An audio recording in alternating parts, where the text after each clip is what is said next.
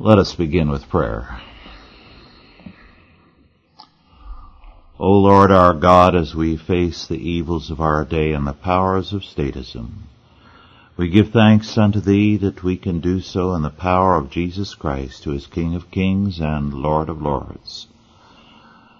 We thank Thee that greater is He that is in us and with us than He that is in the world. We gather together, O Lord, in the certainty that ours is the victory in Jesus Christ.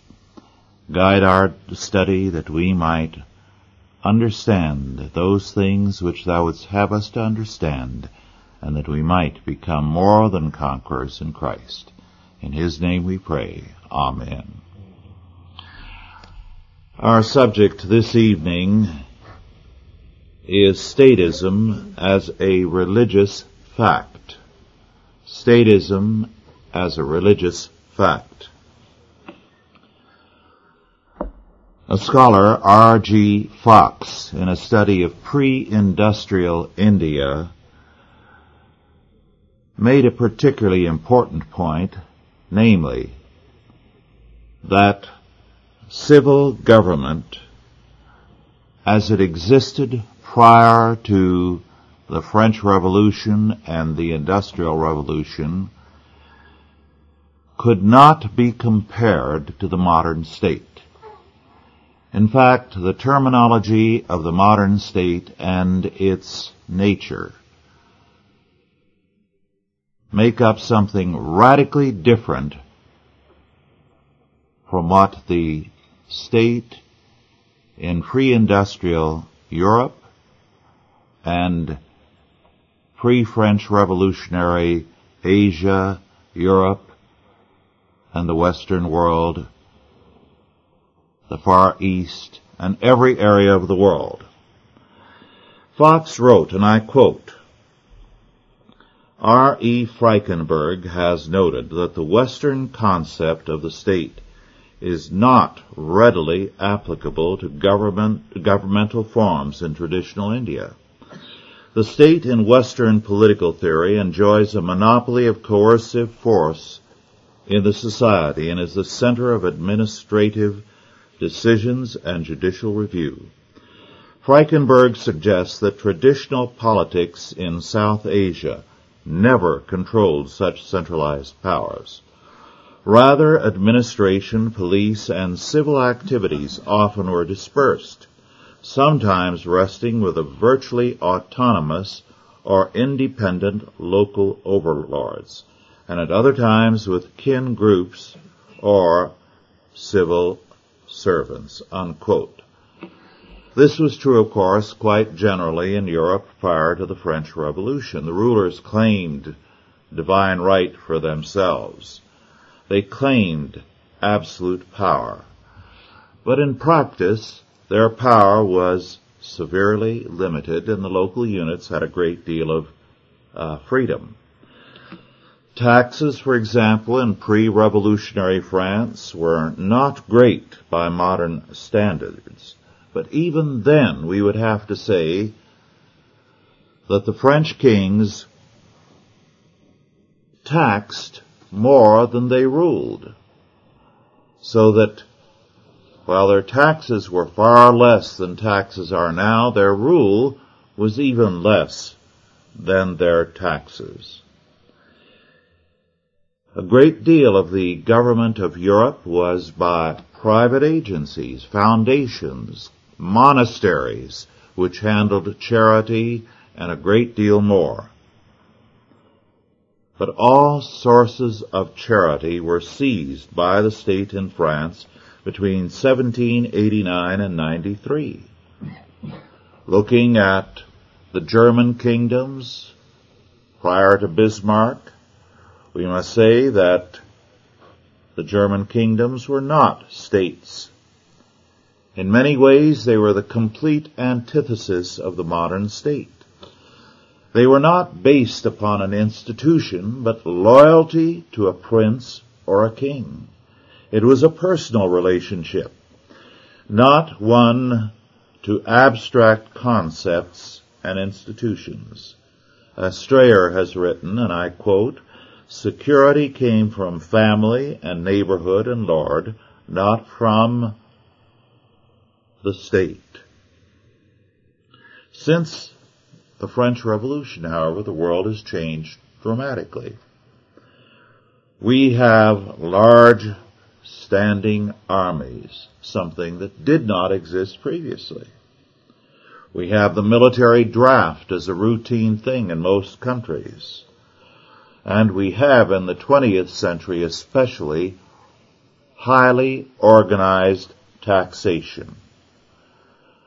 Prior to the French Revolution, the state was essentially the personal court of a king and his associates.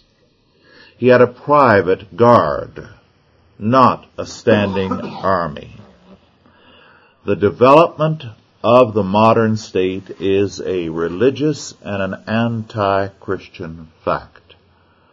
Strayer has said, and I quote, a state exists chiefly in the hearts and minds of its people if they do not believe it is there, no logical exercise will bring it to life. Unquote. Where did this all begin? Back in the 13th century during the Middle Ages, the shift began. People began to look to the state rather than to the faith and to the church for direction. And loyalty shifted, for example, in England from the family, the community, and the church to the state. This was a part of the revival of Greek philosophical thought, which stressed the state as the ultimate institution. And little by little, the state began to usurp more and more of what belonged to the family, to the community, and to the church. Men who had balked at paying tithes began to pay much larger taxes. Moreover, loyalty to the state began to surpass all other allegiances in the Western world. Especially in the last two centuries, loyalty to the state has become so thorough that to attack the state is seen as somehow treasonable. To refuse to believe that the state is the source of justice is a kind of modern version of atheism. This shift from the family, the community, and the church to the state was a religious shift. It was a change of faith from Christianity to humanism. The state had become a necessity of life. And men began to see the state as the most urgently and supremely necessary institution. This was not so previously. The state, to all practical intent, did not exist. Moreover, another fearful change took place. With the Renaissance, of course, you had the revival of Platonism and you had an intense dedication to everything that was in Greek philosophy. You had thinkers like Erasmus, Sir Thomas More, and Machiavelli, who wrought a revolution in that they said it was no longer necessary in order to create a good society to have the redeemed Christian man as its foundation.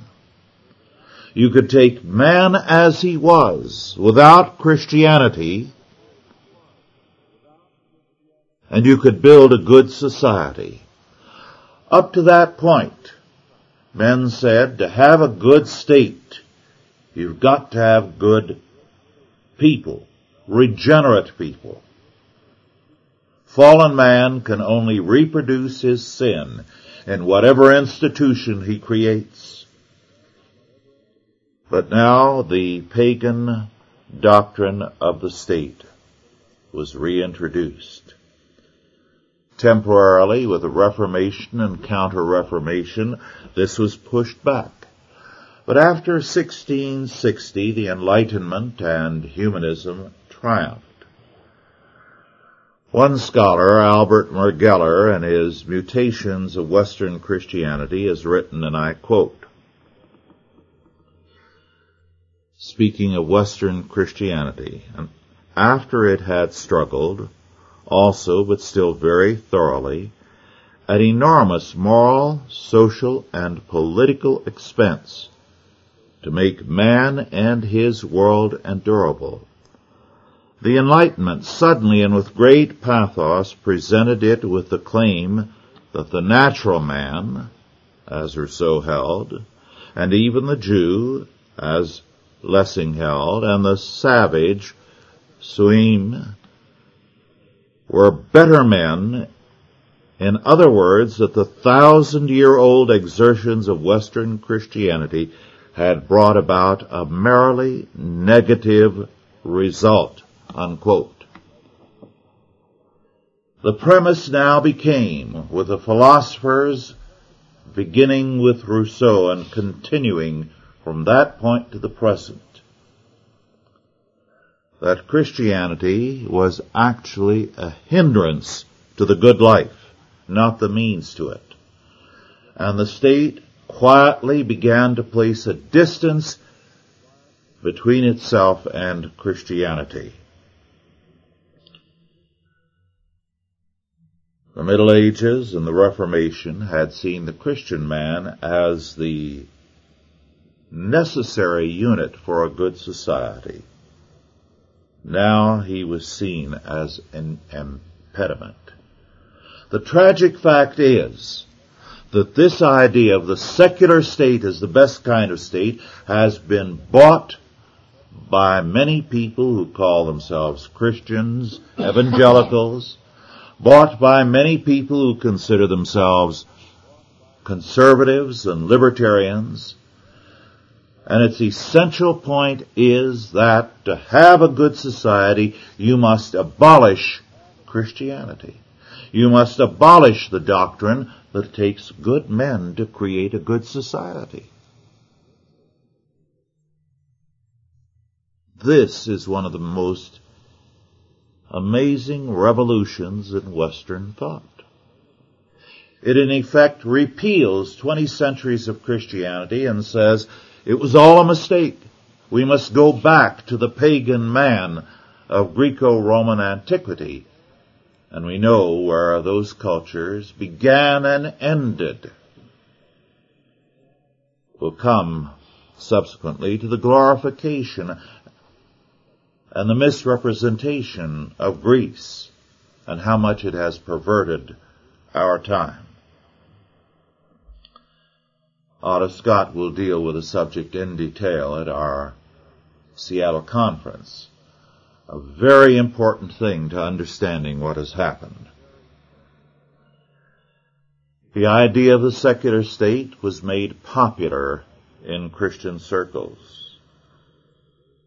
precisely its denial that conversion is necessary for the good life was accepted. and so we have a great many evangelicals who are preaching you must be born again, going around saying you don't have to be born again to create a good society. You don't need Christian morality for a good state if anything has ever denied the faith, more drastically it's that concept. The modern state has popularized a world of slogans which have had as their purpose the erosion of non-statist government and the enhancement of state power. You will recall much earlier we dealt with, and we'll return to it this evening, the fact that there are a variety of governments and we cannot identify the state with government. For example, the self-government of the Christian man is the basic form of government. Then second, you have the family, an all-important form of government. Third, you have the church, a form of government. Fourth, you have the school. Fifth, you have your vocation, which governs you. Sixth, you have society.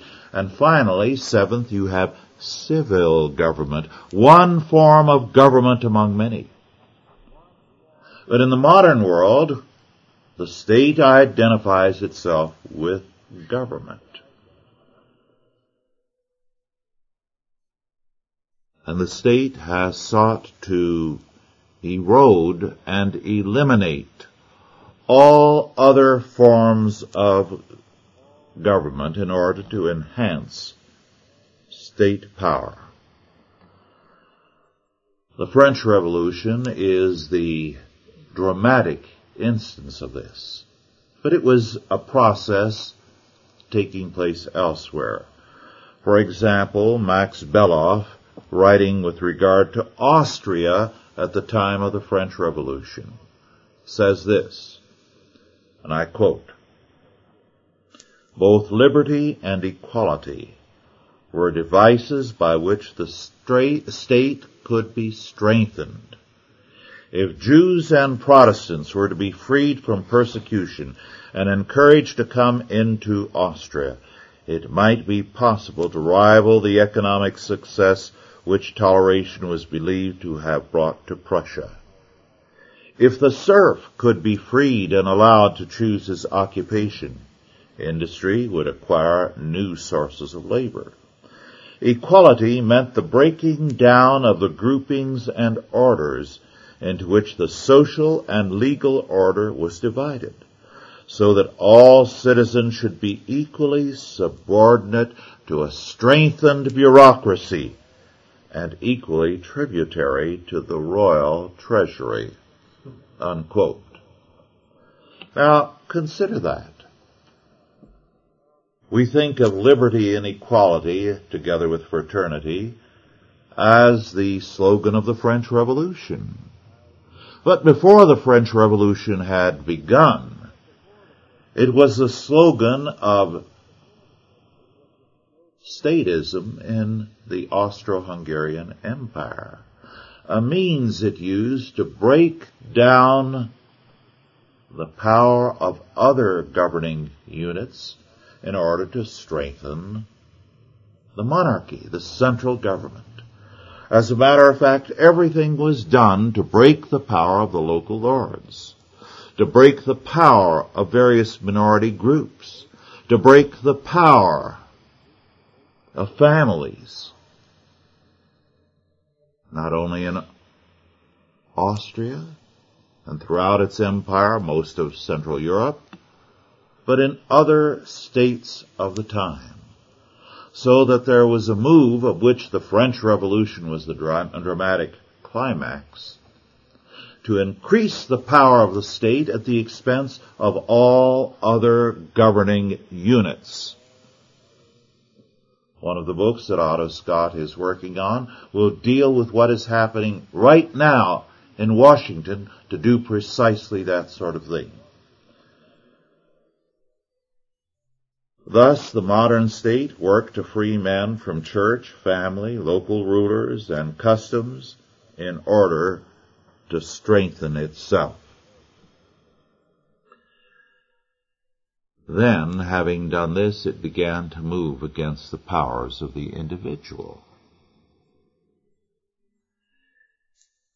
The individual was now without the historic protection of institutions. Before that, the individual had all kinds of institutions and governmental powers that stood between him and the central state. There was the power of the family and of the church. There was the power of the local lord who protected his people from the central government.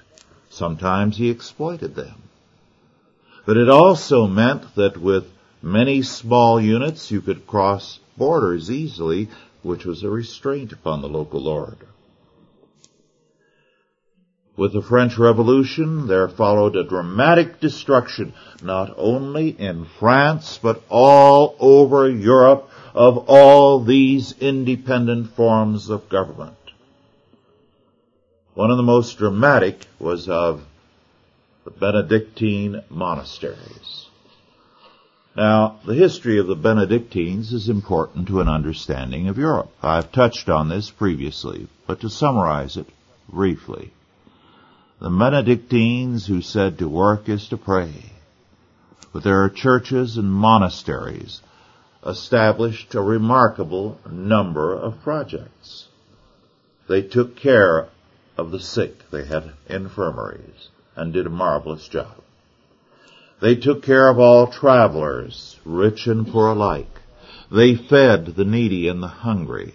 They had fish ponds they had chicken yards and duck yards. They had orchards. They had cows. They had a variety of things, not only to be self-sufficient, but to minister to the needs of the community. What they did was dramatic and important. Moreover, they were often given by lords the poorest land, desert land or swamp land, which they then recovered and turned into some of the most fertile areas of Europe. It was monks who began the building of the dikes in the Netherlands, reclaiming land from the sea. There were 1500 houses at that time in 1789. By 1814 there were only about thirty. And they had been stripped of their lands, reduced in the number of men they had, and their libraries and their assets had been plundered. It is significant that at the same time you began to see throughout the Western world a growing attack on another group who had been instrumental in creating foundations, schools, ministering to the needs of people. The Puritans. The Puritans. A tremendous assault on them. Precisely because of the same reason. They were a governmental force outside of the state as of, I believe, 1900, 75% of all inst- uh, institutions of education in this country, colleges and universities, had been started by the Christian church, most of them by people of a reformed background, Puritans, Scots especially. So they were vilified. It is interesting that at the same time, 1789, when this began, the French Revolution proclaimed its Declaration of Rights and began to trample underfoot all rights as never before equality, fraternity, the rights of the people, liberty, land of the people, bread, etc. Every kind of slogan. Humanism is propagated as ostensibly for the people, but never have the people been more abused. We're just beginning to find, as a result of some scholars, how well off the peasant of the medieval era was, well-to-do and prosperous. But history books have tended to portray that as an era of backwardness. He had a great deal of freedom. He had a great deal of power. But precisely as men have been enslaved, they have been told, whether in the Soviet Union or the rest of the world, that uh, freedom and slavery are one and the same thing. The language has been reversed. It's Orwell's Newspeak. The old regime in France had claimed total powers. But the court of Louis XIV exercised very little powers compared to the French Revolution. And a good deal of the power was exercised in trifling etiquette and routine, such as taking your hat off when the king's dinner was carried through the hall. Things like that. But there was no control in the villages. There was no overall plan of taxation. Whereas after the revolution, totalitarianism became substantial. The French Revolution made society coterminous with the state. In other words, the state became the umbrella under which everything existed and by which everything was controlled. So there was no distinction between the state and society. The state now became total government. It now claimed total jurisdiction in every realm.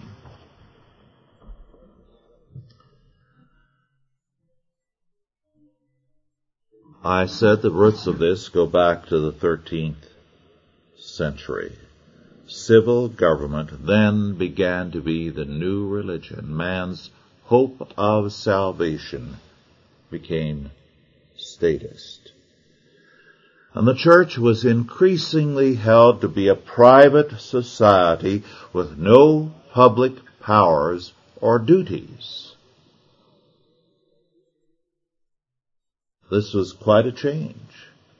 Before Rome fell, church courts had provided justice for most people in society. Church courts were so important that non-Christians were going there because they knew that in the courts of Rome there was no justice. But in the church's courts they could get a, an honest hearing and justice. It reached the point where church officials were being named prefects and named to other positions by the Roman government in order to hide the fact that their officials were useless. That if they wanted to have any kind of control over government, they had to say, here, we're appointing you, this bishop or this deacon to such and such an office. So we'll give you the title for what you're already performing. After the fall of Rome, the church was the government. But now, beginning with the 13th century, and especially in our day, the church is simply a private association that should have no public duties nor any public function. The fact that the church now is re-entering education is viewed with bitter hostility. What had happened, beginning with the 13th century, was that men were beginning to look to the state for salvation rather than the church. In this, the church had a responsibility. After all, it was the church that popularized Aristotle. And should they have been surprised at what men learned from Aristotle? The goal of the state became a total monopoly of power. It became the claim of sovereignty.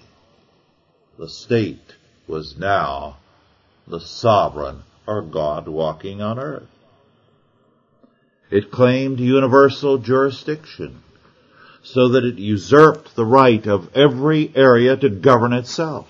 Instead of providing justice within its specified area, it claimed total jurisdiction. I'm going to quote Strayer again.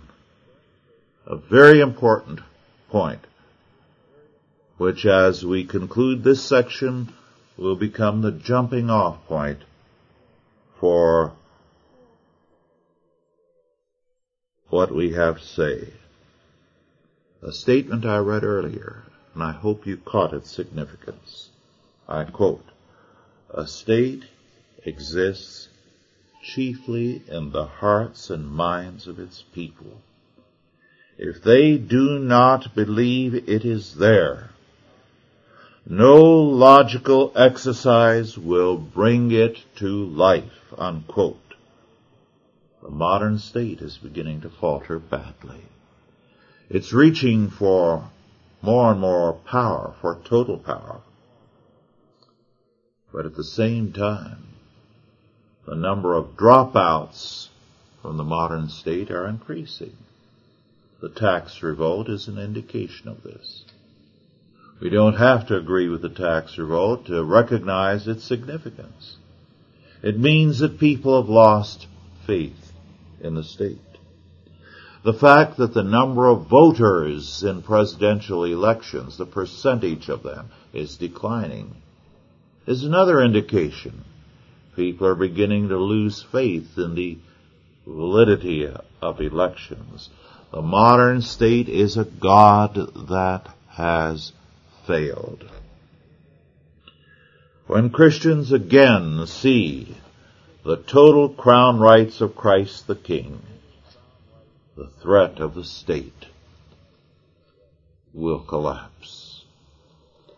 I said that I was speaking this evening on the state as a religious fact. And that's exactly the point. The state is a religious fact. And when men go back to a truly Christian faith, then statism will collapse.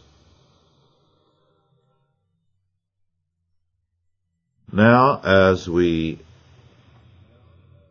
begin again on our second section, I want to remind you of Strayer's comment. The state is a religious fact. We have natural entities, to use natural in a specific sense, in families. There is a tie that binds families together. They are blood related. The tribe has blood loyalties. There are a number of associations which in that sense have a natural character. Then we have supernatural ties. Ties that Christians feel one to another. The early church spoke of itself as the Christian race. They saw themselves as a new humanity a different race. But let us look at the state. Why should a given state have given boundaries? Are there particular boundaries that make the United States of necessity a unit? Are there particular boundaries that make France a unit? Or England a unit? Certainly the Welsh and the Scots wouldn't agree. Nor would the Bretons and other groups, minority groups within France, agree. Is it language? Well, the Bretons are forbidden to use their language, which is a relation, a relative of Welsh. It's a Gaelic language. All the German countries have their variations. I have heard Germans say to one another, ah, you're a Pomeranian, aren't you?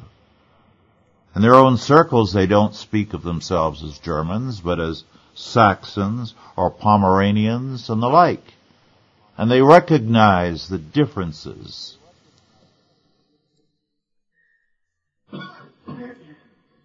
Switzerland, well, Switzerland has Germans, it has French and Italians. All three languages are used. Thus, there is nothing natural about a state. It is a power entity. It has been formed because someone has taken over an area by force or by default. So the state cannot be called a natural entity in the same sense that the family is. Whether you like your brother or sister or not, you are related to them. You have a natural tie with them. And historically, that natural tie has been important governmentally. But the state has no such natural characteristic. Moreover, the state cannot be, as we saw earlier, identified with government as such. There are many forms of government. I named the various varieties. Many subheads could be formed in some, under some of those. I mentioned vocation. Your work governs you.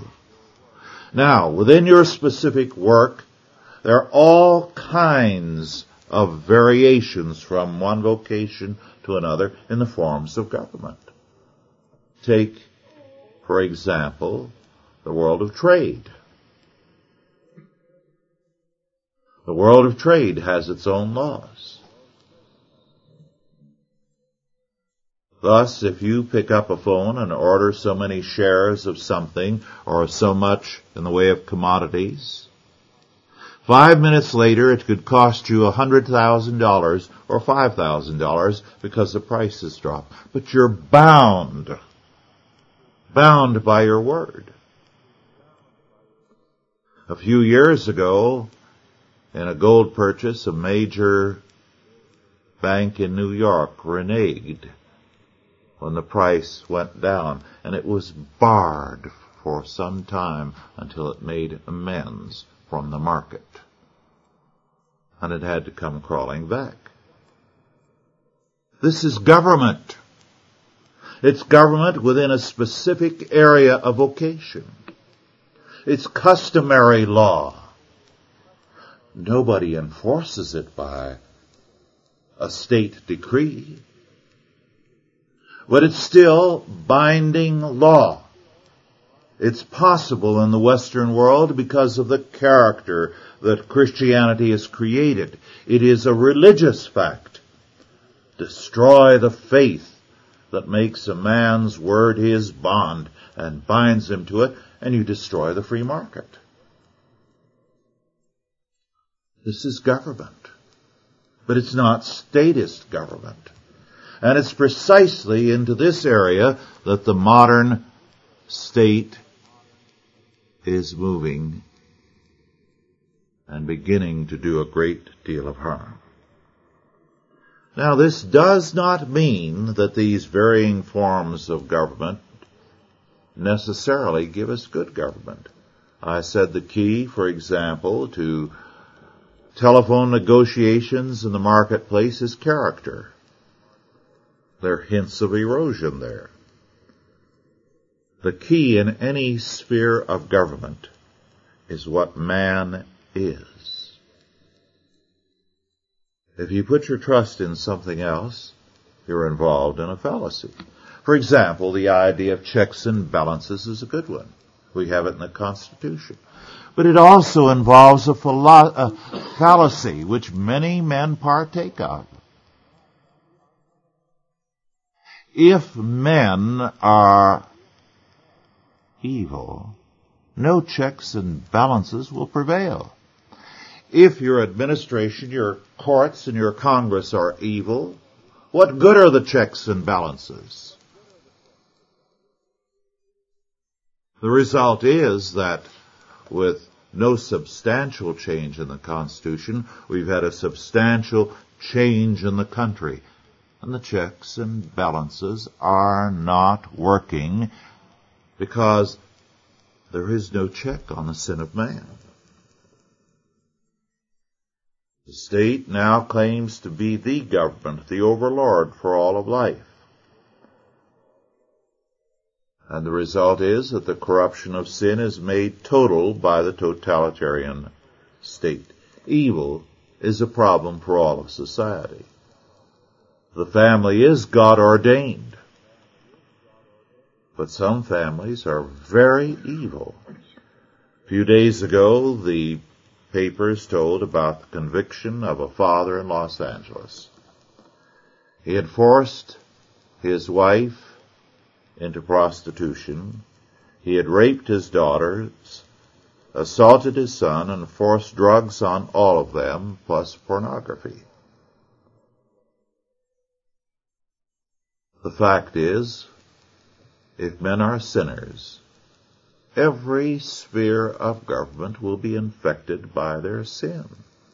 The individual, of course, the family, the church, the school, the vocation, society at large, and the state.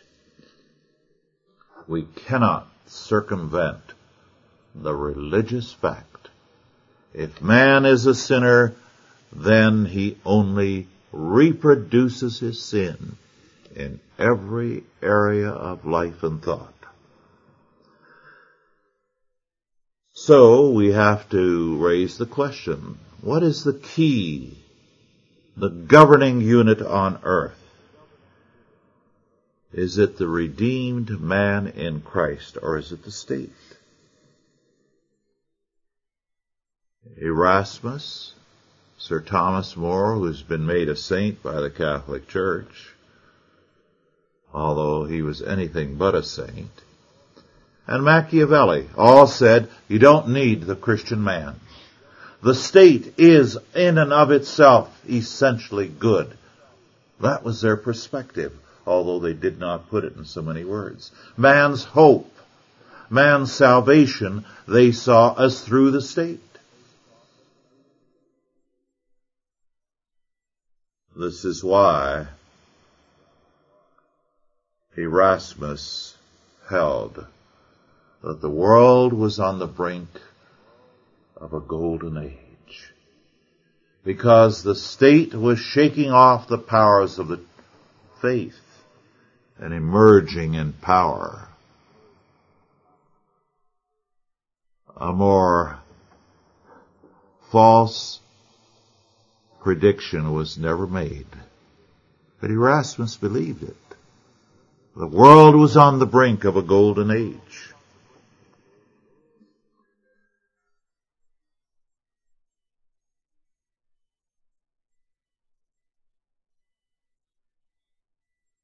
They believed that sin could be cured best by statist power.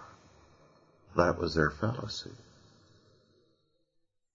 But if we are Christians, we must believe that the only cure for sin is in Christ. How is the good life possible? These philosophers and thinkers held that it was possible through the state. But how can the state provide justice without Christ and His law word? We are getting hell on earth by means of the humanistic state. After all, all men and institutions are subject to Genesis 3:5, to original sin, to the desire to be God without Christ, to be their own Christs, their own saviors. The modern state is profoundly and radically anti-Christian and most of the time not honest enough to say so. Marsilius of Padua said that law is only that which is by consent. Well, we now have that concept of consent. Laws are made on the basis of consent. A majority can make law. I've called attention more than once to the fact that former Senator Tunney said that abortion was now moral because it was law. When he was asked if theft were moral, he said no because it is not law. Asked if it would be moral if it were made legal, and he said yes. Now that's the premise of modern statism. And as a result, you have the idea that anything done by two consenting adults is valid. It's moral. There's nothing wrong with it. It's the doctrine of Marsilius of Padua that consent is what gives validity to an act. Consent. We're now seeing this doctrine applied within the sphere of children and their sexuality. And you've had a number of prominent people declare of late that if a child consents, is persuaded, there's nothing wrong. It's only if there is no consent that the state should interfere. The doctrine of Marsilius of Padua is bearing some very ugly fruit. And of course, Marsilius transferred sovereignty from God to man. And church and state were both placed in the hands of men and not under Christ. And the natural order was seen as the higher order. All of this was a product of the revival of Greek philosophy. One of the monuments of this, which I have, is the History of Greece by George Grote, G-R-O-T-E, an English scholar. A book in many, many volumes that was hailed in its day as a classic to endure. Grote saw even family relationships as pernicious to the body politic. He and others saw Greek society and the revival of interest in it as the means of moral transformation in their world. They held that the Greeks had a natural virtue. Matthew Arnold believed that Greek humanism was man's hope, and the study of Greek and Latin thinkers became mandatory in the schools in England where the elite were trained, and the same study became commonplace throughout the Western world.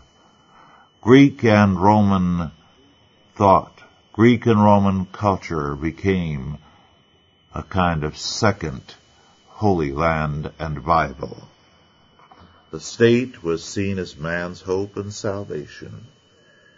And many societies were dedicated to this faith, to promoting the thinking of antiquity, of supplanting Christianity with Greco-Roman humanism. Many secret societies of elitist principles were established to further this.